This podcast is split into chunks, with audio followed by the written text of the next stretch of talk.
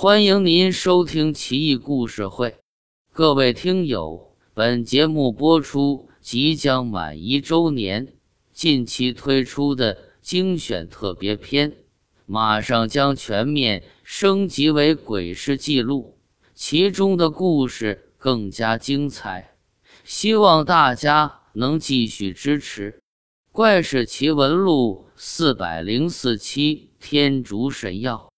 唐太宗贞观二十二年，洛阳人王玄策以一己之力，诏令西域各部集结一万精骑，进击叛服无常的天竺国。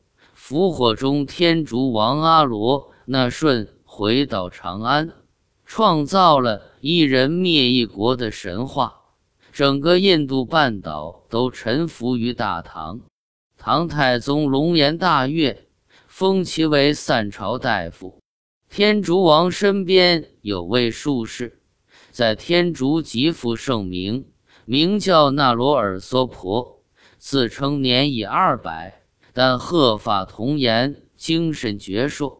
唐太宗奉为上宾，请他住在金标门内，炼制延年益寿的仙药。并令兵部尚书崔敦礼做监工。那罗尔娑婆说：“婆罗门国有一种神药，名叫判茶曲水，产在大山深处的天然石臼中。这种水有七种颜色，或冷或热，不一而足，但都能消筋蚀骨，腐蚀性极强。人手要是无意间……”碰了这种水，会立刻消烂融化，简直是古代的硫酸。要想取这种水，必须要用骆驼的颅骨做成器，于石臼中舀出水来，再小心翼翼地注入准备好的千年葫芦里，方能得用。这种水极其稀少，只要水从石臼里冒出来。就有身形如石柱子般的一行大汉护卫着，一般人根本难以靠近，更别说取水了。每年铤而走险被一行大汉打死的人前仆后继不计其数。还有一种神药叫举赖罗，生在高山悬崖之下，半山腰有石孔，孔前有树。跟桑树仿佛，石孔内有毒蛇守护，谁要敢靠近树，必被毒蛇咬死。人若想得到树叶，就得在悬崖下射箭，树叶被射下来，往往又被乌鸦在半空中衔去，再把乌鸦射死，树叶才能落到人手中。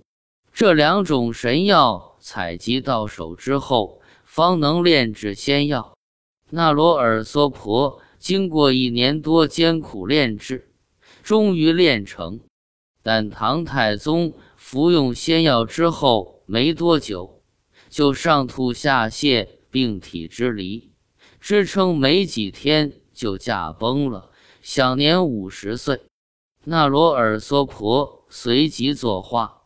算是用特殊方式报了灭国之仇，可惜唐太宗一代明君竟死的这么不明不白，令人感叹。